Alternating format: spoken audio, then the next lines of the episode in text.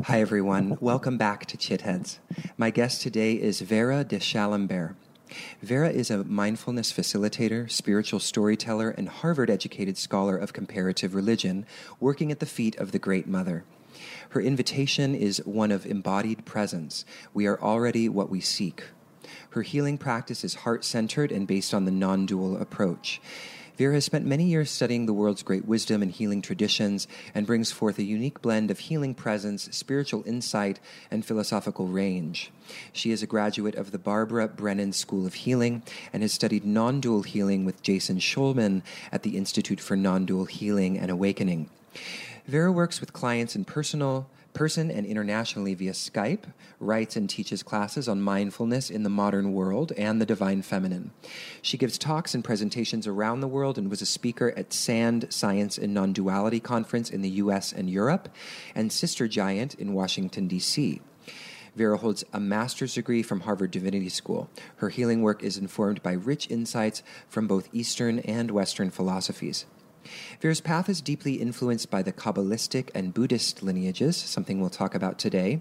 Her spiritual practice includes meditation, dance, and motherhood, and her greatest spiritual training and commitment are to the school of daily life, where the divine reveals itself among the perils and joys of the mundane, and the deepest process of healing and awakening unfolds in the heart of human relationship, creativity, and community. well, that sounds like a cool person. I don't know who that is. She's you, man. She's mm. you. She's you, Vera. That's a beautiful. It is a beautiful bio. Mm. So, to start, um, I know you wanted to start with an invocation, so I wanted you to, to yeah. maybe share that. Well, I thought maybe we start with a mantra to yeah, the mother. let's do it. So, Chamunda is one of the forms of Kali. Uh, she's a particularly fierce form of the dark feminine. Mm. And this is her, her mantra. Maybe we do it three times together. Okay. It's Om, Aim, Hrim, Shrim, Klim, Chamundaye, Viche, Namaha. Okay. I'm gonna I'm gonna struggle with that a little bit. Let's do it again. All right. Well, it's okay. I'll have it just follow me and okay. it. Yeah. Om, Aim, Hrim, Shrim Klim Chamundaye Viche Namaha.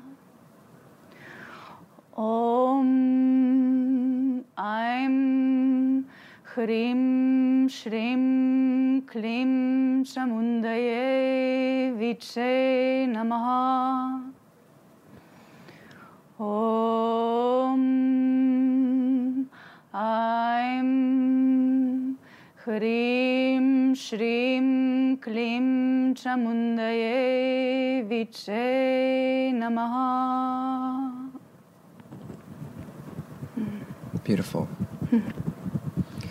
so, Vera, um, I want to talk a lot about the the mother today, especially uh, something that I find really fascinating about your recent work and writing has been on the the dark feminine and um, and I think and the and the divine darkness and the dark night of the soul and just this theme of darkness in general that I think you express so beautifully. Um, you know, especially in a world where it's like it's constant light. You know, love and light. Yeah. It's always and and it, it, there does seem to be kind of a, a privileging of one side of things, and I, and, and I feel like your work is really highlighting the necessity of really moving through these. You know. Um, the, the darker aspects of self and and and one of the ways in which you highlight that is is through kind of this deity um, approach where you unpack the kind of symbology and iconography and the philosophy of the of the various feminine deities, some of which are you know of this kind of darker element, like Kali, for example. You wrote a beautiful article on Kali. But before we get into all of that, I would love to just hear you know a little bit about your story and what led you to such a devotional um, commitment to the Great Mother. yeah. I mean, first of all, I might be completely incoherent. So if I am, you can just you can just read something I wrote, which somehow turned out to be coherent. But so, hmm. Really, what happened was that the mother came in and burned up my life, and um, I, for quite a period of time, went through a very, very deep, dark, long night, dark night of the soul, Mm-hmm. and I cannot say that I'm on the other side of it, Mhm. even. Um, hmm. I guess I, if I had to tell a story, I would say that I had um, I had a beautifully put together life in some ways. Mhm. You know, uh, I, I lived in Paris. I had a, a beautiful healing practice in the center in in. in in Paris, a beautiful, per, like perfect marriage, perfect family, perfect things unfolding, you know. And underneath, there was, there was this suspicion that things are not as they seem. Mm. You know, when you when you are containing but you're not you can't even tell that you're containing. It's like this subtle holding everything together. This subtle resisting. And I found myself one evening going to uh, an Amma darshan. Not a darshan, actually, uh, uh, one of those sort of all-night Devi Bhava. I don't know if you Like Amma the Hugging Saint. Mhm. Oh, Like. Amma. Yeah, we do that in New York. like Yeah. The Hugging Saint. And um, I did it once before. It was lovely. It's very bliss bathed Yeah. usually, right? It's like Yeah. this expansive, ecstatic, all night thing, or at Yeah. least the one that I went to, all night thing. And um, so I walked into into that kind of compound where it was unfolding, and I found myself on my knees on the ground, wailing into the ground, Mother, burn me up, Mother, burn me up, Mother, burn me up. And as I was, it was like this thing that just was happening. And as it was happening, there was almost this other part of me of like, what is going on? Like, I don't mean it. You know, like there was this fear. Like, I didn't understand where it was coming from, but it was like from the core of my being. You know, there was this place in which I think my devotional heart was opening, you know? Mm-hmm. I didn't want to contain. I didn't want anything. I wanted the real, you know? And the way it came out is like, take me, like, I burn me up, burn me up. At the same time as this other part of me, like, I don't mean it, take it back, take it back, you know, like, Yeah. take it back. But this kind of like, just from the beginning, it started doing something, you know? And I mean, I had this beautiful night. I mean, you know how, how those nights Yeah, are. they're It's beautiful. dancing and singing, and you get in line, and um, and around it, there's all these beautiful objects and crystals and malas and saris and and that whole night, I was cent- I was like circling a table with beautiful jewelry on it, and there was a particular object there that I like needed. I don't know if you ever had that experience where you see something and you need it. Mhm. It was like I needed it, and I, I kept coming back to it and being like, oh, I should get it. Oh, I don't want to buy things. I don't want to consume. So I finally said, listen, I, I, I really need this these earrings, but I only see one. Um, you know, can I have them? And she said, oh, there is only one. This earring came from the Kali statue at Amma's ashram. Mm. You know, in my, I, I was already a scholar of religion. I was familiar f- with Kali from, from far distance, and my Judeo Christian mind was a little bit like, uh, thanks, but no thanks. and I, I remember getting the chill through my body and just walking away, like as far away as I could from the table and feeling very uncomfortable Yeah. um, quickly forgotten. The continue, the blissful night continued to expand. In the end, in the morning, like through the night, she blesses babies and blesses people getting married. Then she throws, Amma, Yeah. throws rose petals on you in blessing. Beautiful, Yeah. expanded, ecstatic, love and light. Yeah. And um, the the morning ended. Got into my car with a friend, into her car with a friend, and 10, 15 minutes out of the compound on a highway in the woods, a red car, full speed, a red car comes out of its lane and and crashes into my, my car head to head, full speed collision. And uh, I mean, it's like like the classic, you know, time stops. Mm-hmm. Nothing left of the vehicles. You know, I'm on the ground. I don't know which reality I land on. I, and I feel I feel the mother come in. I know in every part of my body nothing will ever be the same. And uh, very quickly it begins to happen. So I can no longer work with people because I'm so shocked and fragmented. And by a miracle, by miracle, okay. Yeah.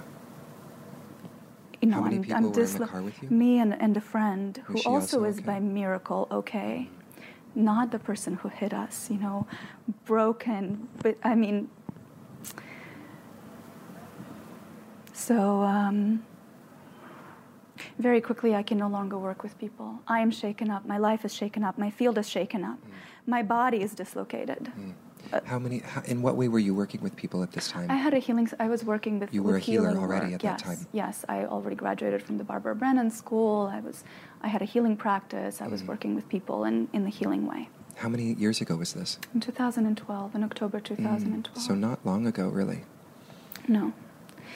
And so what's what began to happen was that it was like life, reality began to strip me. Uh, within so immediately I could no longer work with people. It was clear. Yeah. There was no there was there was such a shattering that happened in me Mhm. that all of my old ideas about myself, all of my old ideas about uh, life and God and healing just began to, to, to, to be stripped from me. hmm Very quickly, my father died.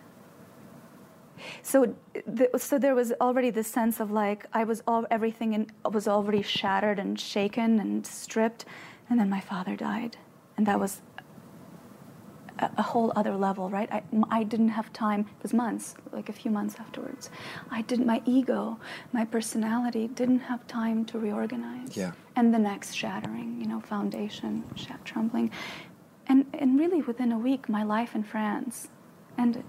It was like, and I found myself with my family going to back to Florida, moving back to Florida to take care of my mother, who was in shattered, shattered, and uh, you know, it's still in this trembling place. One more layer stripped, and just as I was beginning to reorganize, my marriage ended, devastated at the you know at the feet of reality. Nothing left, no bone left on the other. You know, just naked. You know, when you have no skin, when nothing, when nothing holds you anymore. So never a time to to reorganize and yet and again. So what's really interesting is that burning, burned up, burned up, burned up again. And it felt like there was nothing left of me. And you know, i- interestingly, actually, in that process, I was just experiencing all the things that they say are the most traumatizing in life, like Yeah. death, divorce, and moving, you know, supposed to be.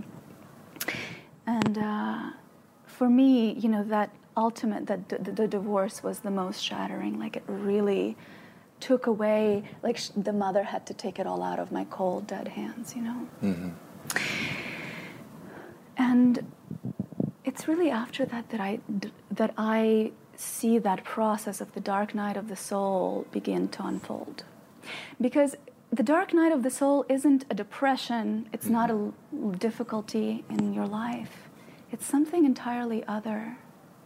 It's a kind of um, the mystic uh, John of the Cross, Saint John of the Cross, who was the who coined the term the dark night of the soul, spoke of it as this period of time of radical spiritual crisis, Yeah.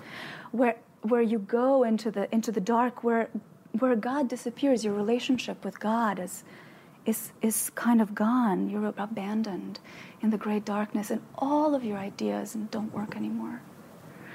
Um, and so that began to really happen to me. Hmm and shattered and broken and fragmented what felt what it felt like was happening was that i began to through the darkness through leaning into that dislocation and brokenness and uh, uncertainty, like nothing, I, there was nothing that I could hold on to anymore. Something began to emerge. and for me, what it was, the way I experienced it, was a relationship with the mother. Mm. Where there was nothing else to hold on to, and it's, it was almost like I was being rewoven, and my relationship with reality as it was before it was a relationship with ideas and concepts and really smart things and and you know spiritual know-how and mm. beautiful experiences you know yeah. uh, and lots of love and light actually mm-hmm. and when all of that got stripped from me something other began to emerge and what I, and I think it's like a direct experience with reality. Mm. Mm. And so, in a way, my movement began, began being from I am doing my spiritual work to get better because I'm suffering so much and I want to improve myself. And I want to purify myself to be this more illuminated, greater, more pure being into like, Mother, take me. Like laying it all at her feet, having you know, no longer knowing what it is that I need. Like being deeply and intimately at the feet of reality. And uh, rather that, that, that, than that movement of improvement, it became a movement towards the unknown. You know, towards I became less powerful, more vulnerable, less certain, not more. Uh, and it still kind of feels for me like I was just telling you right before yeah. when I like my head was cut off, mm. and it's like everything just slowly unfolds for me. I don't know what the next moment brings. Mm-hmm. From a very bright, I think, rather intelligent person, I became a much less coherent kind of, you know. Mm. Uh, it's just, I guess, part of the process. Yeah. And so, um, I'm deepening into that. Yeah. This emergent process for me. So wow. don't listen. I'm no, a... listen. wow. So Vera, this is so beautiful, and you know, thank you for being so vulnerable and talking about this in such a raw and open way. It's so refreshing, actually. And you know, I hear you um, in in in that that tendency towards intellectualism that was very comforting because you know I definitely empath- empathize with that. I feel like I'm I'm still to a certain degree I'm still to a certain degree that kind of um, a being, and um, and so you know the the dark night of the soul. You know when you were mentioning it, and I, and I've encountered this idea before, and and for me, I I have an experience. It's not quite as you know. Um, it's not quite as all pervasive as I feel like yours has been for you. Um, but I can remember, you know, my m- my ideas about God when I was quite young, and and it was the a conversation I was having with a woman who I who I didn't um, who I, I knew and I respected, and she was sort of a mentor. She was several years older than me. I babysat her her daughter, and we had a conversation, something about e- Egyptian something. I don't even mm. know. I just remember it had something to do with ancient Egypt. Don't ask me mm. why or what the connection was. But I, she, at the end of that conversation, and I was raised Judeo Christian, I had a very deep faith. You know, I was one of those kids that like went out and like was like, Jesus knows how many hairs you have on your head. And when people wouldn't believe me, uh, like I remember my neighbor kids were like, "That's not possible. Jesus can't know how many hairs." And I would go home to my mom and be like, "They're going to hell because they don't believe." yeah, I you understand. Know, like that, that, that kind of initial, yeah. really fundamentalist, fundamentalist, really, yeah, really but, black and white, right? exactly. Dualistic but also world shaping. You know, that was the shape of my world, and yeah. and I lost that.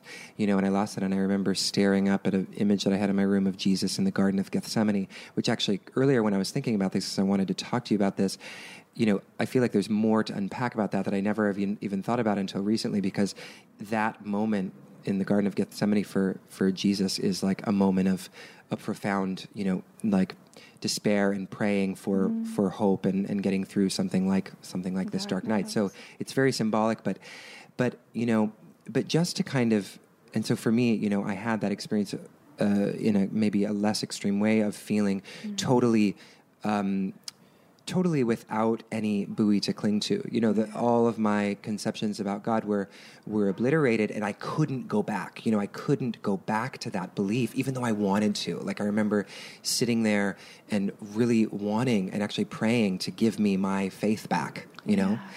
and. Um, and so, you know, and now, of course, through my own um, studies and practice, I've encountered a new conception of divinity that's much more expansive and not so easily broken. And so I feel like that's what, you know, and I think it's, you know, to get kind of segue now into kind of this, the dark feminine and, and the dark night of the soul, and, and we've talked a little bit about it, but, but I feel like, you know, in order for divinity not to be broken, we have to be able to embrace that that knowledge or understanding of it because you know how many times do we hear things like how could a god exist that would do this to the world? Or how could a god exist who would allow this to happen? And it's because i feel like what you're part of what you're saying is this idea that um, that god can't contain within itself the kind of destruction that we see and sort of moving in the direction of an understanding of the divine darkness or the the the, the dark feminine or however you want to put it is is am I right to say that it's a it's a it's a it's a tarrying or an engagement with that? Hmm. So let's hold the thought about God and containment Yeah. because it's really important. So my first thought is that Paul Tillich, who is a, a really beloved Christian theologian, w- used to say, "The opposite of faith is not um, doubt. Mm. The opposite of faith is certainty." Mm, hmm And in my understanding, what the dark night does is matures us. Mhm. It is the process of spiritual maturation. And it is necessarily about throwing us into the pit of uncertainty. Yeah. The old, young, immature, fundamentalist, dualistic faith has to die, has to crumble Mm-hmm. because without that you can never mature i mean what strikes me is the, the necessity and the universal importance of initiation Yeah. which has been lost in our culture but originally um, and, and, and still today in indigenous cultures and um, in order for the person to be considered a mature adult member of their tribe there is a version of being taken and thrown into a dark pit Yeah. usually in the middle of the night, usually when you don't know what's really happening to you. Sometimes you do, but versions of that where you are taken out of your context, taken out of your certainties, and thrust into some kind of experience from which you do not know that you will recover. You do not know that you will survive it. And it is through wrestling with that, through being thrown into that darkness, through having to learn to see in the dark, right? The pupils to dilate, your system to begin to experience what you're made of, really. Not your story about yourself, not your story about God, not your story about the world, but something more that you, if you survive, then can begin to take your place in the orders of life and the orders of your community as a mature human being. And so that is somewhat the function of the dark night of the soul. It is an initiatory Yeah. process which initiates us into into the truth of who we are, hmm into um, into the real spiritual life, which looks nothing like what we're told. Mm. It's not making 25 affirmations seven times a day or tapping yourself out of your suffering, right? It's about largely engaging Yeah. with, with pain, hmm engaging with what's really present, not suppressing it, not trying to wipe it away, not trying to, uh, but in, in growing in our tolerance for what's real, right? And that there's so many, we're tired collectively of the improvement projects. Yeah. We are tired of the bullshit of the secret or the law of attraction or the positive thinking.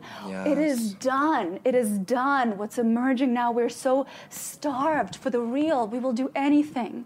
We will meet anything. We yearn for the real. And I feel that collectively. I feel it in politics, in our popular culture. I feel it emerging in the in the spiritual marketplace, which 10 years ago was talking about the secret and now is talking about Brene Brown and vulnerability. And so I have a lot of hope. And I feel like that's what's happening. And the fact that we're somewhat collectively entering the dark night of the soul, politically, certainly, yeah. And uh, this is all part of the emergent initiation that is necessary for us to grow the f- up as a culture. Excuse my French. Yeah. You can speak French on this podcast. Oh, good. right? To, to grow up and to, uh, to allow something wholly other than what we have seen before to emerge. Mm. And unfortunately, it emerges from some very devastating, uncomfortable places, Yeah. which stretch us and must, so that we can begin to not just think, and be bright and shiny mm-hmm. And save ourselves, spend our life saving ourselves from reality, saving ourselves from our uncomfortable feelings, from the anxiety that's here, from whatever is here, but rather leaning into what's here. Mm-hmm. Right? Leaning into what's present, whatever it is, and allowing real wisdom, which emerges from the dark, Yeah. to become embodied in us. First, she breaks us. So the you know the, the, the myth of Kali, and feel free to interrupt. Oh me, no, yeah. I'm loving it. Keep talking. In the myth of Kali, demons, great demons, are taking over the world, and there are various versions of this myth, but great demons are taking over the world, and they're the demons of greed and ego and separation. Mm-hmm. And, uh, and the reason they're taking over the world is because in their, in their love for praise and lo- the, the gods, um, the demons are very good at doing in doing practices, spiritual practices, and they receive the gifts from the gods of, of invulnerability. Uh, they ask to be impenetrable. Well, that's maybe not the word. They ask to not be able to be killed by, by any man or god. Of course, first of all, they underestimate the feminine here, Yeah. right? And secondly, so, so the, um, the goddess Durga comes, she's the great warrior goddess, right? She's given all these weapons of war by all the gods. And she comes riding her pussy, riding her tiger or her lion, usually in her iconography, on the battlefield, and she's a ferocious warrioress. You know, she conquers it all, but this particular demon or demons, it depends on the myth of, of the, on the uh, particular Kali myth. With every drop of blood, a thousand more demons arise. Yeah. So Durga is beginning to see that the battle for the world is, is about to be lost. So some, suddenly, from within Durga, a more ferocious, deeper, more, darker aspect of the dark feminine emerges, right? And that's Kali. She comes up from her third eye. And Kali is hungry and dark and angry and bloody, and she has this tongue, right? And she's gonna, she begins to lick up the blood of the demons, right? Before it hits the ground, and she conquers. She conquers the demons. She saves the world, right? The dark feminine comes in and saves the world. I mean, so many things to say about it. One is that the feminine has been oppressed, suppressed, violated, mutilated for thousands of years, and it's time for it to emerge. How else would she emerge? Right? How else would she emerge but angry and fierce and dark and dirty, right? Like everything that has been done to the feminine in the masculine and in the feminine. Because we're not one or the other. It's Right. not about men or women. Yeah. So that's one, one thing to say. But then the other thing the other thing to say is that is that, that it's the darkness that emerges because it's the darkness that contains everything. Mm. It's the great mystery mm. that's beyond our ideas. She comes and she Yes. cuts off the head. Mm.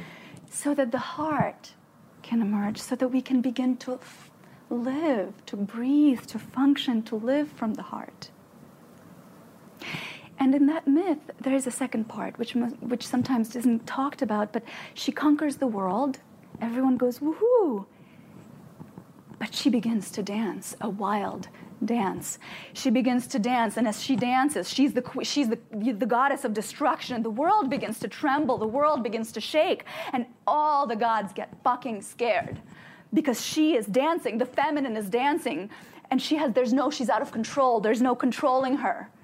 We get very scared when something isn't controlling the feminine, right? And traditionally, what the, what the myth says is that the gods sent Shiva, her husband, to stop her. They say, We don't know what to do. She's about to destroy the world. Go save us, help the world. So, first she saves the world, but now it seems to everyone that she's about to destroy the world. And the gods are like terrifying. Oh my God, that crazy woman is going to destroy the world now. And so the myth goes uh, Shiva has to go and, and con- contain his wife, control his wife, so she lays, he lays down under her feet and cries out. And one of them is, Ma, Ma. And so she remembers that she's the mother of the world. And she calms down because of her husband, and, and the, you know, everything is reestablished, the balance is reestablished. And that's beautiful. There's nothing wrong with that. Yeah. But I'd like to reclaim that myth, the right. possibility of, of, of, of her knowing that the old world needs to shatter. Mm-hmm. That her wild dance shakes, shakes up, shatters the old world, and that's necessary. She knows when to stop, but she also knows that nothing of the old can remain. Nothing of the world in which the, the, the, old demons could take over can remain. She needed to shake up that world, and she needs to shake up our world. Mm. Nothing of the old self can remain. Mm. And so I, uh, I really welcome us to sort of conceive of that possibility and the, the importance of that dance. Yeah. And when that dance begins to unfold in our lives, not to think of it as abomination, not to think of it as something that we need to resist and stop because, you know, oh, our lives were perfect and we were so smart and we had so much success. All these false paradigms of success have to shatter we live in a world like that's koyaanisqatsi, right? Totally out of balance. Mm-hmm. The old stories have come to the end and it's good. They have to shatter. Mm. We have to go into that dark night. We have to not know if we can survive. Maybe as we dance that dance, something new can emerge. Mm. And so that's really my. That is so beautiful. What a beautiful, beautiful, like story and and the myth and the way you kind of you know move back and forth between the symbolism and the and the way in which it connects. I mean, I can feel its resonance, you know, and and you know one thing that you remark in one of your articles about um, it's um, uh, the something about I'm with her, Kali. Oh yeah. I'm with her. Yeah, and it was right after the election, and um, and you had um, uh, you had basically written that this was you know this kind of um, election of Donald Trump was was kind of a move towards this dark night of the soul. So so the dark night of the soul is something that can happen individually for a person, but it, it can also happen culturally. Is that sort of the idea?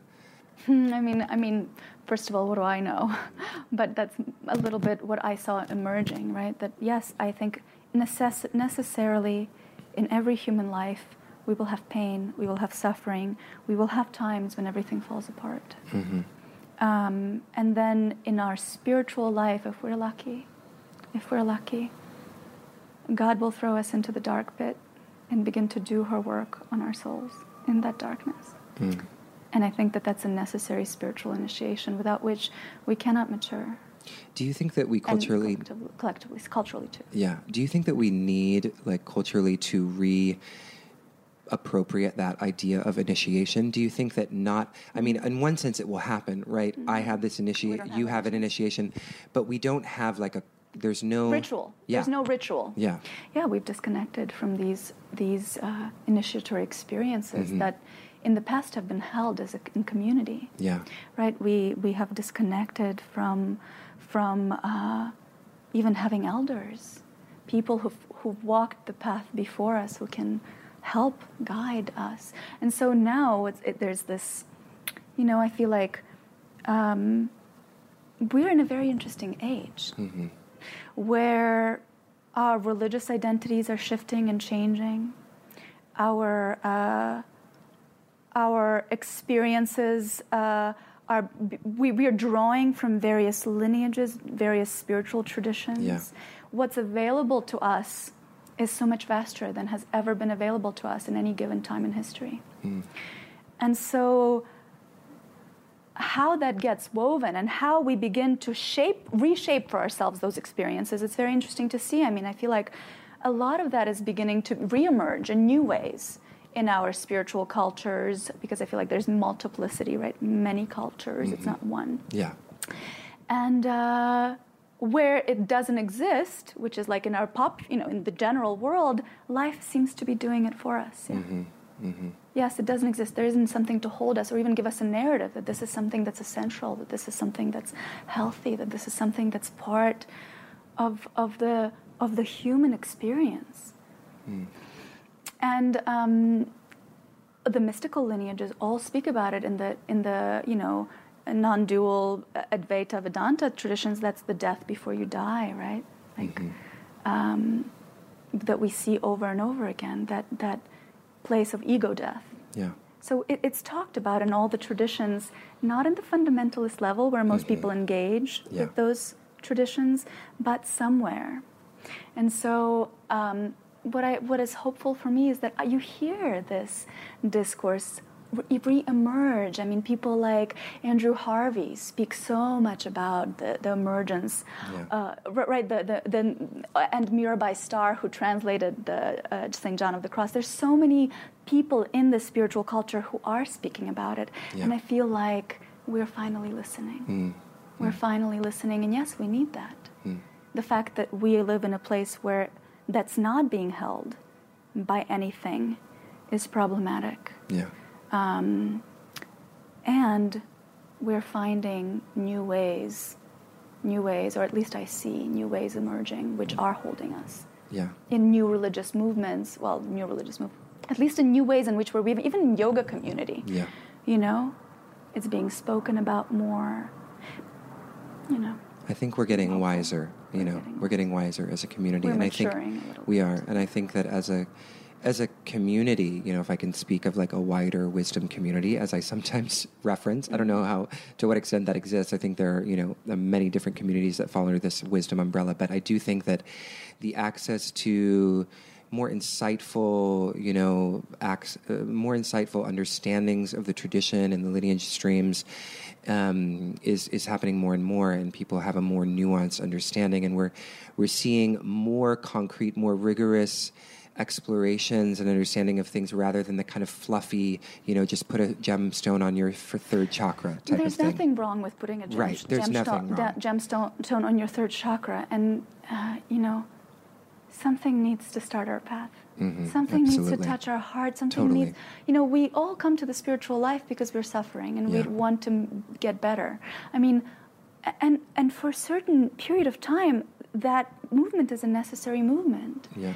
Right, because we need healing, because we need, um, you know, we we need something has to pull us in but knowing that that's not going to be the only part of the path that at some point that improve, model of self-improvement has to collapse on itself yeah right that we have to stop there's can you talk a little bit more so, so the like the the self-improvement mm-hmm. paradigm let's call it mm-hmm. can you de- describe because we've referenced it a little bit mm-hmm. we haven't really mm-hmm. defined it and i mm-hmm. really want i think that's a really interesting point and important point so the difference between the the self-improvement uh, projects mm-hmm. versus what we're talking about, which is like a confronting and a becoming intimate with you know pain trauma and all of that you know mm-hmm. dark stuff so what is the what is the the, the self improvement can you give like sure first of all there's nothing wrong with some it's yeah. not either or yeah, so right. that's the first place to say that there are so many levels in which we do spiritual work right we you know we work with the body we work with our emotions we work with with with our trauma mm-hmm. we work um, you know, on our on understanding things in our intellectual life. And then there's these these, these kind of levels of consciousness, an mm-hmm. entire spectrum. Yeah. right? Um, so it seems to me, and if I read the, the traditions correctly, is that what pulls us in is our need to, to get better. Yeah. And in that need, especially in our what we call spiritual materi- spiritually materialistic culture, Yeah. right? You have a lot of tools to improve yourself, and they're wholly beautiful, powerful tools, right? It can be anything from gemstone on your third chakra to doing affirmations, Yeah. to uh, reading. Let's say, you know, and I'm sorry to dog the secret, reading like about the law of attraction and realizing you're not confined to your circumstances. It can be like so many different tools, or tapping yourself because that's that that does something, right? Yeah. Going to healers, uh, you know, as a healer, I say this not in a pejorative way, but there is a time where, like, for a long period of time, where like, I am not well, I'm to fix my not wellness. And the healing path begins to unfold. At some point, that healing path will take you to a place where you realize that you cannot save yourself from reality. You realize that you cannot save yourself from suffering. You realize that, as someone put it, and I wish I could remember who, that you find yourself at a crossroads and you realize that the path to the right leads to hell and the path to the left leads to hell. And where you came from was utter and absolute fucking hell, and that in front of you Is hell. is hell. And when you come to that crossroads, you give up. You give up the self improvement project.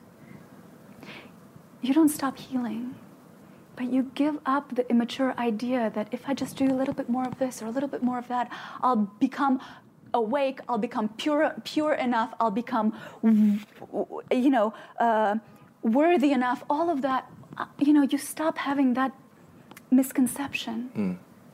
It- One of my teachers, Jason Shulman, says, You become weary and tired. When you become weary and tired from that perpetual, I have to improve, I have to resolve, you know, and you have to resolve. It's not to say that, say that you don't. You have to keep working on, on that place where you go to therapy and you go to healers and you try to, to improve it, but at some point you realize that that comes to an end and you surrender. Right. I, I you like uh, to me what my language is like you you lay it all down at the mother's feet. You realize it's not in your hands anymore. You know that movement like Mm. okay. I'm yours, mother. Mm. Take me, right? Do with me what you will. And that's a bit of a different relationship with reality. Mm. It's no longer one of control. Yeah. You realize you, Yeah. you're powerless. Right. And in that, something happens to your heart. In that, something happens to your relationship with, with yourself, with others, with God. Yeah. So there's a profound surrender. Yeah. That, uh, that you know that self improvement projects in in the idea that I can fix myself. There's still this kind of agency. And, and violence, Yeah. somewhat, you know. Right. If, what, what happens if you don't fix yourself? Yeah. Um, yeah. So is it is a part of this that you're talking about also aligned with an understanding of awakening or enlightenment that is different from how it's generally packaged? Such a good question. I don't know very much about enlightenment or, or awakening. I mean, I am like a hot mess of, of um, you know, brokenness and, and yearning and longing and, and chaos. So Mhm. I'm the wrong person to ask about that. Yeah. Even though I tend towards, you know, ecstatic states and ecstasy and agony for me are so close hmm so close that you know sometimes you can't tell the difference. Um, so I don't know about enlightenment, but I can tell you that all the spiritual traditions that we know of on the planet almost exclusively have been made um, by usually celibate men or usually celibate men. And the model is that um, this world is somehow impure. This body is somehow impure. And we have to improve it, purify it, and we have to abandon this horribly painful, impure world and go up the mountaintop, up into the blissful, ecstatic, li- worlds of love and light, where none of this inconvenient, you know, stuff exists. And so it's been a, a little bit lineages of, um, you know, awakened men taking other men to awaken up in the mountain. And the feminine movement is very different. The feminine movement is like down In, yeah. into this world where there's so much pain, where where there's so much mud, right? Like it's interesting. The lotus grows out of the mud. Yeah. You know, but the the the ma- that feminine movement is down Mm. into what's here, and Shakti doesn't differentiate whether it's anger or or sadness or fear or bliss, right? Yeah. It's just life force, Yeah. and how you stop yourself from experiencing what's here. Let's say it's fear. We're taught that love is the opposite of fear. Fear is bad. We shouldn't feel it. We should, you know, to, what do we do? We cover it up. We stuff it inside. We disconnect. We disown. Right? And the mother has no orphans. She takes in, she says, This is my child too. And she uses it all and re you know, takes it back into the body and says, tremble for your fear, use it. This is you. This is your life force. This is your being. Don't disown. Don't cut off. Don't split off.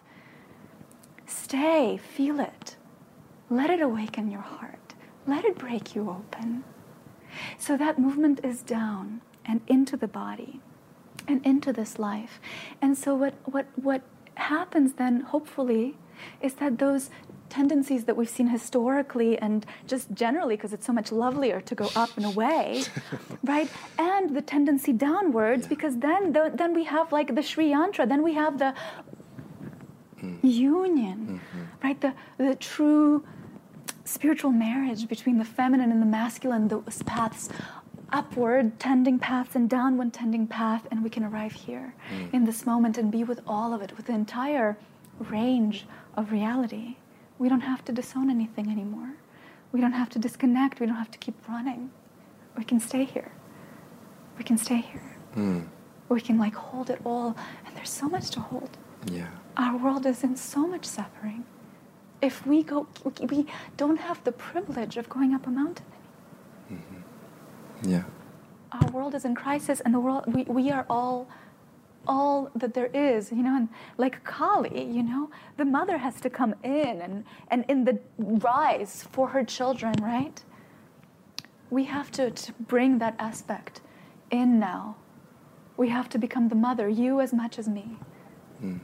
to respond to respond to what's here enough enough of the of the dissociative kind of Yeah. paths Yeah, wow. How beautifully said. So, you know, you're talking a lot about, there's a lot of things, and one beautiful thing that I, I really like about so many things that you're saying is that there's very much like an intersectional, and this is something we talked about before we started recording.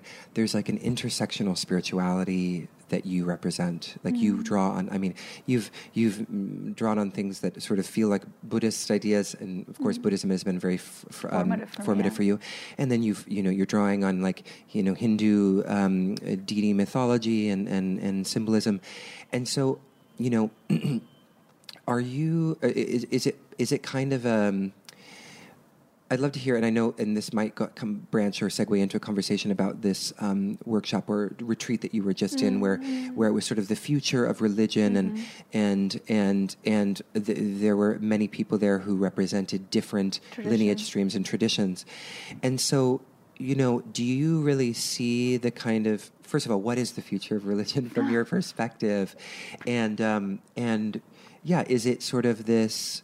How do they fit together in your in your experience?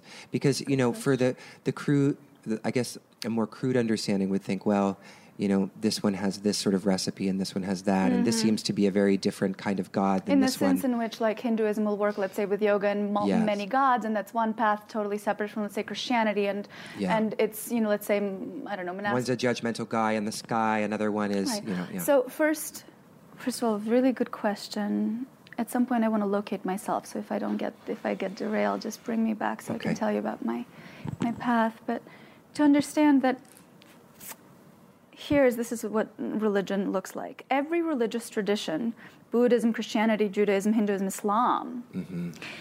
starts on the bottom because let's talk about consciousness ma- mapping, right? So if we look at consciousness as a spectrum here, Christianity and Hinduism and Buddhism and will have a fundamentalist aspect, right? At the very bottom, it's all very split and dualistic. Yeah. My God, your God, good, bad, fundamentalist interpretation of scripture, it's all on the bottom. At the bottom, they look all very, very different because and the consciousness is very split, very dualistic. It's all in duality.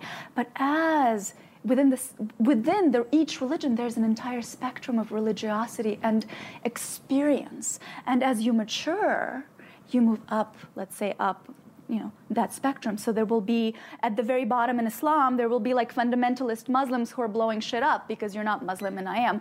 At the very top there will be sufi mystics Yeah. who will spe- you know Ru- rumians who will speak about the union mm-hmm. of god. And at the bottom, bottom they all look very very different. And as you know as they move up and the experience of god matures and splits you open you know in the end all the mystics speak the same language. It doesn't look so so split. It's really the unitive experience the non-dual experience that they all share. So just say it's not one religion versus the other. It's where in that spectrum do you locate yourself? And yes different religions have maybe different medicines right? But um, but the the process the process of human spiritual development is much much more similar than we could imagine than we can imagine so for me um, I I'm maybe maybe interspirituality is a great term, and I'll talk to you about this retreat that I did Yeah. just now. But um, so interspirituality. I grew up in a communist world. I grew up in the former Soviet Union, and um, Was saw- religion allowed in no, Ukraine? that's yeah. that's that's that's the kick. Yeah. Kicks. The kick was that there was no God, there was no religion. It was a very um, uh, a secular society. There was no there was no um, no God, no religion. It wasn't really even allowed so much, right? God was dead. yeah. Um, but from a very, very, very young age, and I grew up in a very in like Jewish secular. For my parents, God was poetry and kindness and, and literature and human suffering and human beauty, and you know, like it was it was not a, it, it wasn't contextualized in reli- and protest, and it wasn't contextualized in, in a religious structure. But I uh, remember like I don't know age wise, I wish I could tell, but like four or five years old, hearing the word God, and like it was so formative for me. I like dropped into my, I remember like, it was like, oh, that's my home, mm. right? God. And I remember every time I would hear the word God, it was like mine. That was mine. Like, My name in Russian means faith. So there might have been like a little bit of like linguistic, you know, oh, faith, God, all right. But but I remember like dropping into it and always searching for it. It was like my own. It belonged to me. That was mine. And when I was 10 years old, uh, um, I lived in a city that before World War II was Polish, and I went to a Polish school where, for, where my parents put me because they didn't need to have. For some reason, they were exempt from communist ideology. The, the conversation was that they didn't have to. They had their own system. It's probably from old Poland. I don't know. But what they what they also had was sort of in secret. They were they had nuns and priests come in and teach religion because Polish people are so such strong Catholics. Yeah. And oh my God. I mean, oh, I was like, they're talking about it. They're my people. You know, now, now I was Jewish. It was complex, but Judaism in my culture was a nationality. I don't want to go into Yeah, that. But yeah. the point being, I went in secret when I was 10 years old and had my first communion in the Catholic Church, in secret from my parents. And I came home and I was like, I had my first communion, and they were like, Oy vey, what, you know, Gewalt. And then I was like, I guess it is very unkosher. So I went, then they had these mass, this was just as the country was breaking up, and religion was emerging all over the world. So all these different sects and cults and religions, religions were beginning to come out. So I went to, to Armenian Orthodox Church, and I had, I, I went to a mass baptism because like my sort of gra- grandfather, great grandfather, and my mother said it was like Armenian. So I was like, God here and God there. And there were like Baptists in, in stadiums healing people. And I was like sneaking away and like, I mean, this is like 10, 11 years old, right? Like telling my mom I'm going to sleep over my friend's house and then like going and like doing the healings with the Baptists and fall, you know, like the falling backwards in stadiums kind of thing. I needed God. Like it was, it was home. It was mine. And any, it didn't matter what religion. It was like any home was my home. And then mm. I came to America. I immigrated. Judaism was also a religion I didn't know. It was just something I was hiding and my stamped in my passport as a nationality. And I was like, oh my God, this is God too. So I started studying Judaism. And by the time I was 13 and now in the States, I read every New Age book in the library. Right? Like that's the I had one pointed like I, I, had no interest in anything else ever in my life almost I could say, except for God and spirituality. And so I don't know why that was for me. It's just like, you know, what I was kind of made of. And then um, I went to college and grad school, and, and, it all kind of remained in the same, uh, you know, trajectory. trajectory, yeah. which not so not so varied, but that that was a little bit my path. And so interspirituality, um, and that you know I did Buddhist practice, yeah. and I I. Um, I was shaped by so many, many streams of consciousness, right? And, and someone who, who really influenced me was Ken Wilber, for example. Mm, I'm interviewing him in a few in a few weeks. Yeah. Well, lucky you, you know. And and so I think that that's such a good place for those of us who, um, for those of us who are on a spiritual path.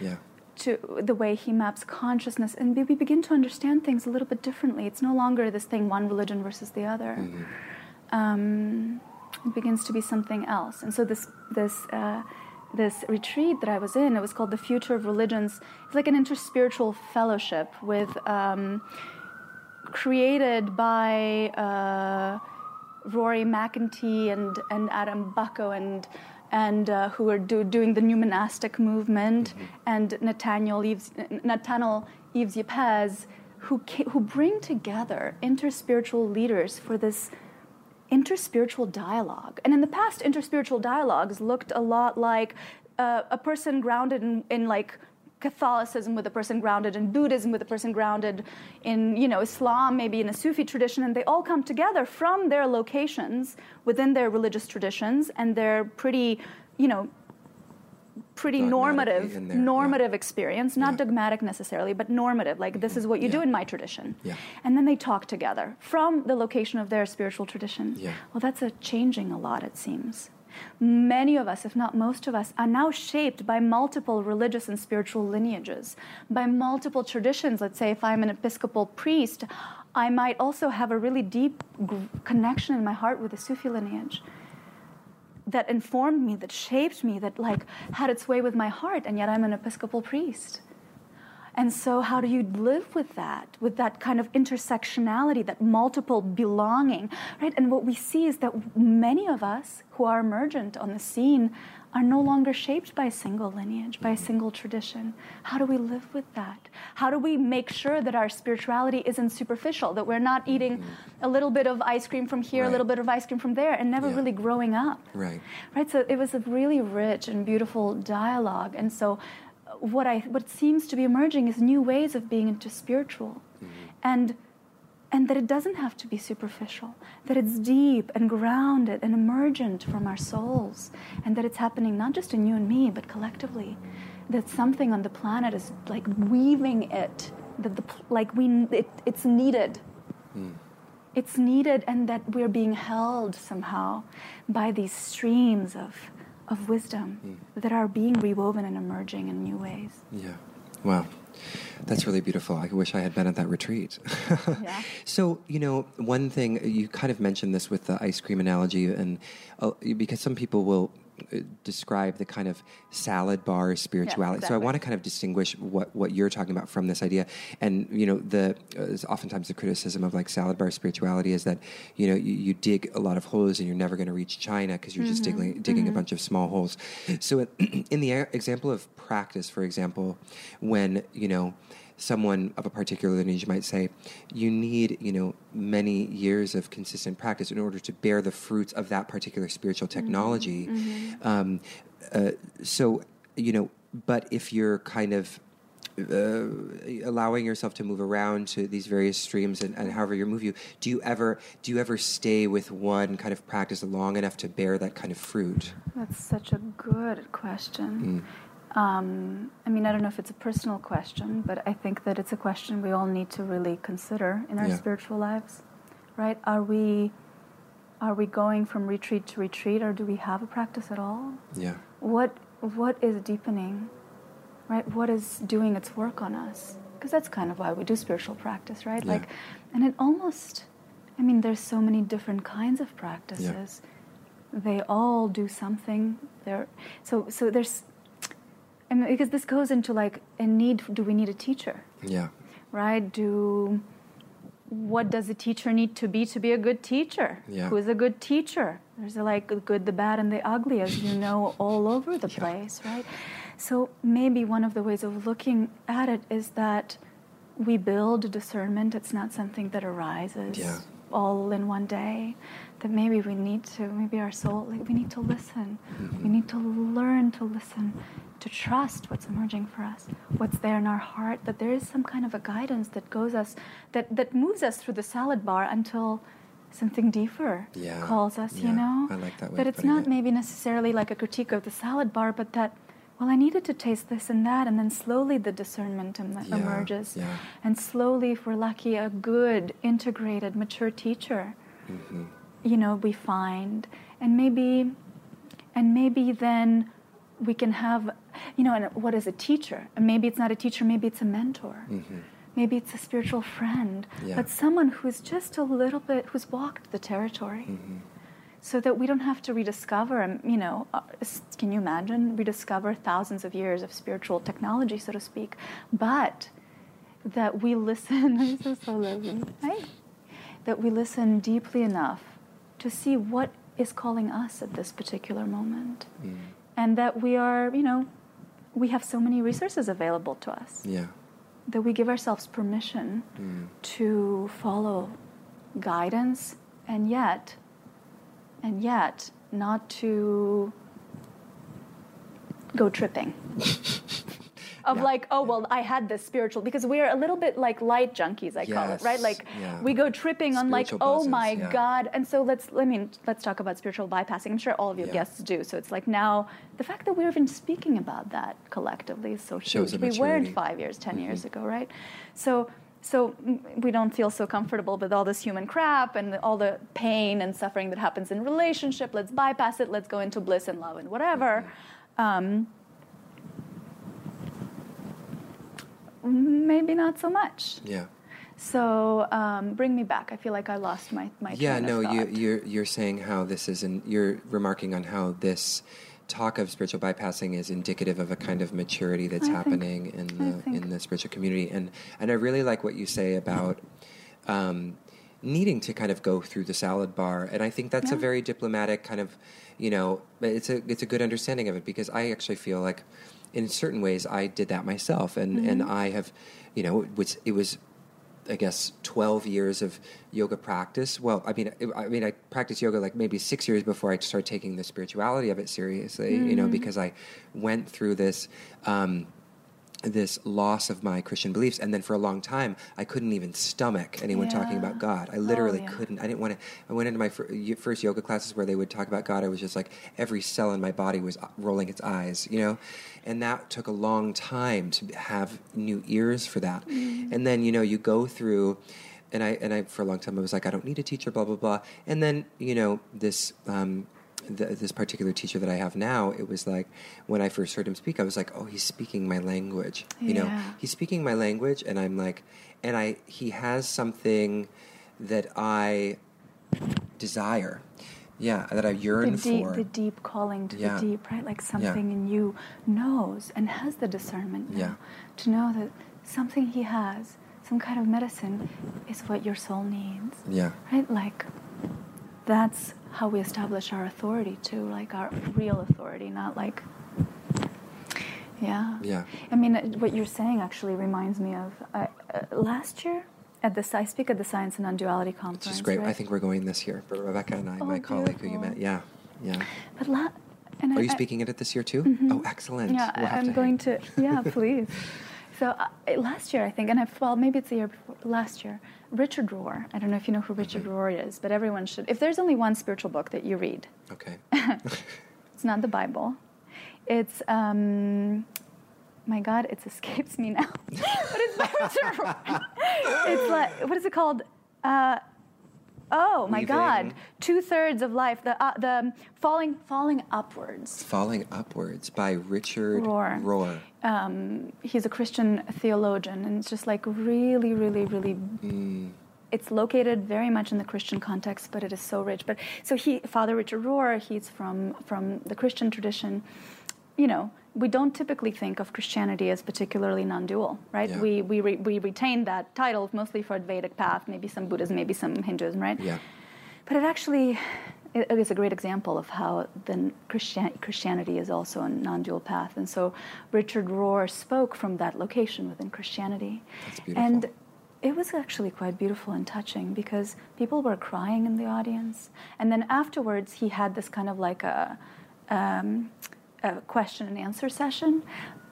And like, I don't know, hundreds of people went to that. And they were all people who've been wounded by that experience of not being able to find their hearts and their original, right? Like who've been brokenhearted, like it sounds like you have, you know, Mm-hmm. kind of twi- all twisted up by that kind of dissociative, Yeah. early, uh, immature religiosity. Yeah. I mean, people came and bo- bo- bared their souls, and it was so healing for so many people to see that that there's something like that in my tradition too. Yeah. Um, Wow, that's just- ama- no. That's thank you for saying that because I don't think I've ever heard anyone speak of the non-dual path in Christianity. oh, and it's so profound, and Yeah. all the mystical writings, and Mhm. there's it's such it's pervasive throughout Christianity. Yeah. It's just that most of the time, certainly on the collective level, that's not how we engage with Christianity. yeah, yeah. Is it is a lot of that come from like the Christian mystics, like Saint Teresa of Avila and stuff like Saint that? Teresa of Avila, Avila. uh, I mean, St. John of the Cross, I keep Yeah. referencing Yeah, yeah, the yeah. same stuff, but it, it doesn't even matter. We don't have to go, you know, and St. Julian of Norwich, Norwich, there's so much of it. Yeah. Um, Meister Eckhart, Yeah, yeah, yeah. you know, really so much of it. It's just that, that for some reason, I mean, now more and more it's rediscovered and people are reclaiming it. Yeah. So um, just to, again, come back to the point, it's, it's everywhere. It's everywhere. just, yeah. God pervades. Yeah. Yeah. right? Mhm. And um, may we all ha- be lucky enough, have like the good fortune, be blessed enough to find it, to be guided, Mm. Right? To where we're wanted, Yeah. to find that resonance in our hearts and in our souls. And I believe that's how reality functions. There's this operative, like, quality of life that does that to us, mm-hmm. that weaves us, that once, you know, it has some kind of a relationship to surrender. That if we listen deeply enough, if we can lean into that, if we can surrender to that, something begins to carry us, mm-hmm. to guide us to that next step. And it's like the path will rise to meet your walking. You're taking a step into the abyss every time, and something rises to catch you and guide you to that next step. Mm. Mm. Wow. Beautiful. That's such a nice note to end on. So, wow, Vera, this has been really beautiful. And, you know, some of you are out there watching on this Facebook Live that we've turned on, but, um, you know, for those who can't see us who are listening to the podcast, you know, Vera is, you know, as you can s- tell, she speaks with so much heart, but if you could see her, the, the tears that are uh, in her eyes, you know, at so many points, it's like, it's profound to be in the company of someone who's so much speaking from their heart. And so I thank you so much for, for inhabiting that vulnerable position and sharing it because it's inspiring for people i think and i and i think this episode is going to be very inspiring so um, vera you know for others that undoubtedly want to learn more about you how can they do that how can they find you Sure. So my website is healingawakening.com. Um, they can find my article, which I think is somehow how what yeah probably Brought brought, me, me. here. Exactly. It's called um, uh, Kali Takes America. yes kali takes I'm with america i'm with her hmm And it's um, the article that kind of went strangely viral Mhm. and I think is more significant than anything about me. Somehow it seems to have resonate to be resonating in oh, the yeah. culture. And, Beautifully resonated. yeah. And uh, that's I think it. One thing that I love that I didn't mention before, but I was is that it allows us to see the divinity in this, in what we're experiencing In politically. crisis, yeah. yeah. and I think people need to see how the darkness is divine, and and yeah, I mean, it, and that's to me that's really how it resonated. And then there's a, there's a second article, actually, an earlier article that I read today too, and that one's really beautiful as well. And I think, but you can find that if you read uh, Kali Takes America, there will be a link to the previous one. She actually mentions, she references it at the, I think, in the beginning of the article, first couple of paragraphs. Mhm.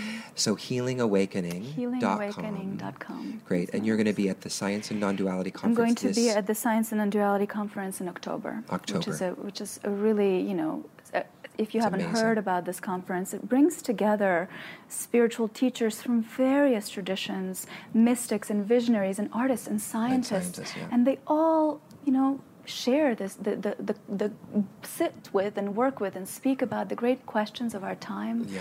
and have this beautiful uh, discourse that Yeah. emerges from that collective kind of coming together. Yeah. It's very interesting. It's beautiful. I really feel really blessed to have found it. In fact, a lot of the, the a lot of the speakers list I've sort of reached out to. That was one one of the ways I found you. Yeah. And it's it's happening in October Mhm. in San Jose, California. Yes.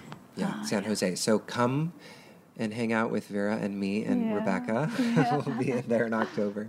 All right. Thank you so much, Vera. thank It's been such a pleasure. Such a pleasure. Yeah. Speak to you soon. Okay. Bye.